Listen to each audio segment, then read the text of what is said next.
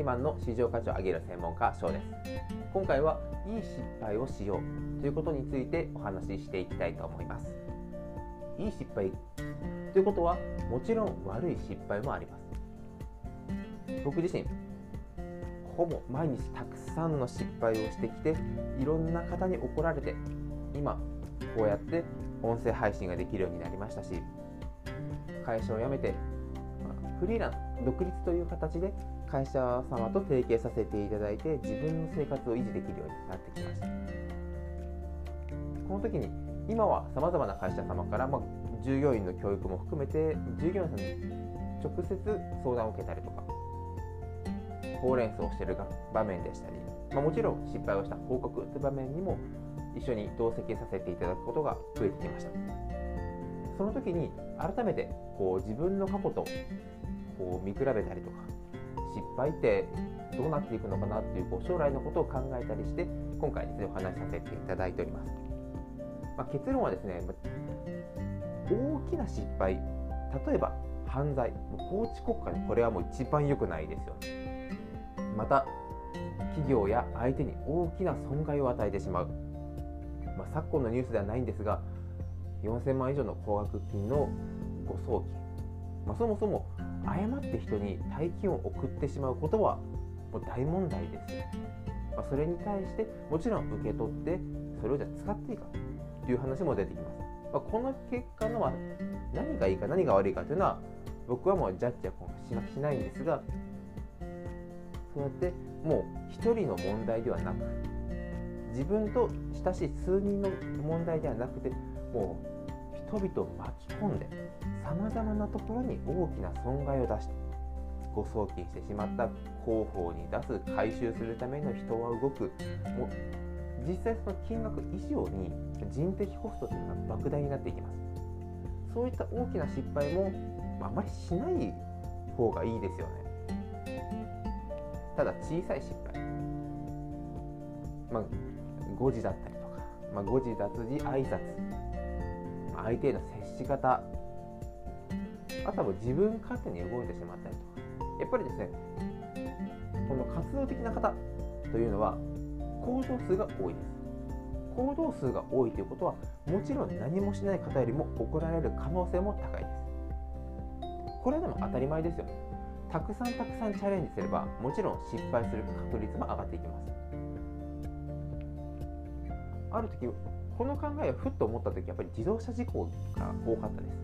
愛知県は何年連続自動車の、えー、と死亡事故率ナンバーワンということが出てきたのでこれ車の絶対数ってどうだろう？というところで見てみると車の絶対数、まあ、所有は、まあ、天下のトヨタが愛知県にはもうありますので1人当たり車の所持している台数っていうのはやっぱり多かったですとなってくると車が多ければもちろん事故の確率も高いのは当たり前ではな。くじゃあ事故率ってどうだろう？そういった問題で別の県が上位にできてあなるほどなと。表面上の数字だけを見て判断するのではなくて確率だったりもっと中の数字を見なきゃな。そういったことは今ちょっと話しずれちゃったんですけど思ったことがあります。ですので失敗この失敗を経験すればするほど人は何て寛容になれます。なぜなら自分も通ってきた道だから。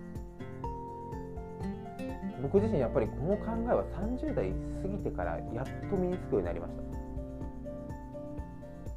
今では何か従業員の方が失敗したりとかまあまあこうコミュニケーションの一環でこうちょっといじってきたりとかする時もあこういう時もあるなとか逆に二十歳や、まあ、20代前半の時は自分もそういうことをやっていたな。これはこのその時の年上の方々が寛容な態度で自分を許してくれてたんだな。というような気づきがたくさん出てくるようになりました。だからこそ今こう失敗をして落ち込んでしまったりとか自分はもっとこうちゃんとやらなきゃいけない。小さいことばっか気にして自分自身を責めてしまう方。特に今 SNS がこうやって普及しているのでもう完璧な姿。皆さんが成功してすごいこう優雅な生活を送って一部だけ切り取った写真や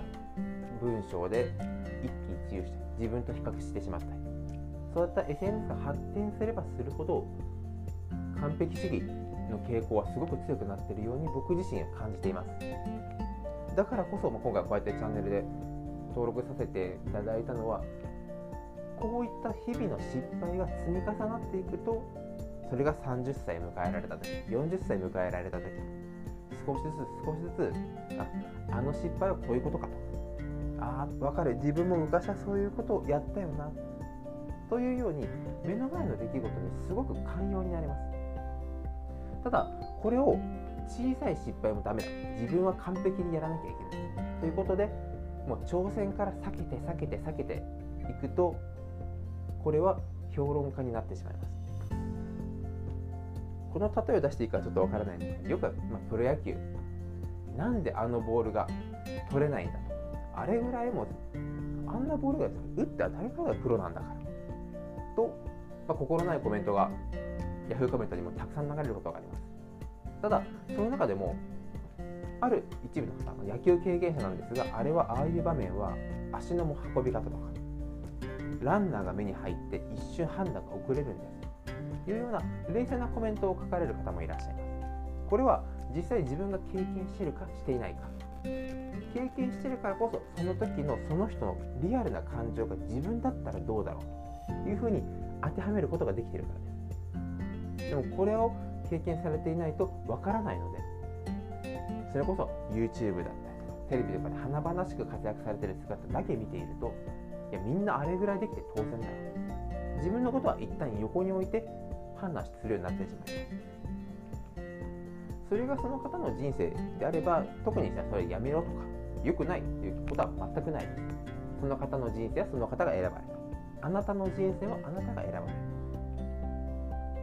評論家を目指されるのか。どんどん自分が行動して成果を上げられる実践主義になられるか。というのは決めるのはあなたです。ただ僕は実践で自分が動いて体感した方がいいなと思ってそちらを選んだだけに過ぎません。これからもどんどんどんどん失敗していこうと思いますし失敗は避けれないと思っています。ただ年々年々その失敗を通してあの失敗に比べればでしたり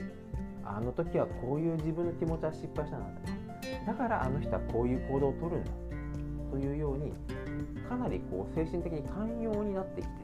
争い事が増えたりあ増えて減ってますね。増えてはいけないですね。いざこざが減ったりとか何よりも自分の心のこのフラットに維持できるようになってきました。20代の時はちょっと嬉しいことがあったらすごく有頂天になってちょっと嫌なことがあるとすぐもう無理だ。そして諦めてしまったり。結局は続けることが一番なんですが続けることもできずに同じことやめて行動してやめて行動してということが多く繰り返していたので今だからこそ思うとしたらやっぱり失敗はした方がいい。でなんで失敗した方がいいかっていうとやっぱりそのシーンとかを自分事として当てはめていくことができるから。これは何よりもやっぱ大きいことですので今後会社や企業副業などをされてさまざまな活動をしようと思われている方こそ経験値というのは最大の武器にもすることができると思いますのでこの話にさせていただきました。このチャンネルはですね、まあ、AI がどんどん進化していく中での単純作業って話をよく知ってるんですがそれ以外にも会社の中できちんと評価をされる市場価値を上げてどの企業でも働きやすい自分を売り込めるそんな人材にまたは自分が所属すると周りの能力がぐっと1.5倍2倍ブーストするよというような人のマネジメントに長ける方法。それをサラリーマン副業複数業23個たくさん業務がある副業また独立開業そういった方法に当てはめる方法も今後ともいろいろ発信していきますのでどうぞよろしくお願いいたしますもっとこういう話は取り上げてほしいというご希望などございましたら概要にリンク貼ってありますので感想と一緒にコメントを送っていただけると僕のますますのやる気アップとこのポッドキャストチャンネル自体のクオリティ上昇にもつながりますので合わせてよろしくお願いいたしますそれでは今回もご清聴いただきありがとうございました。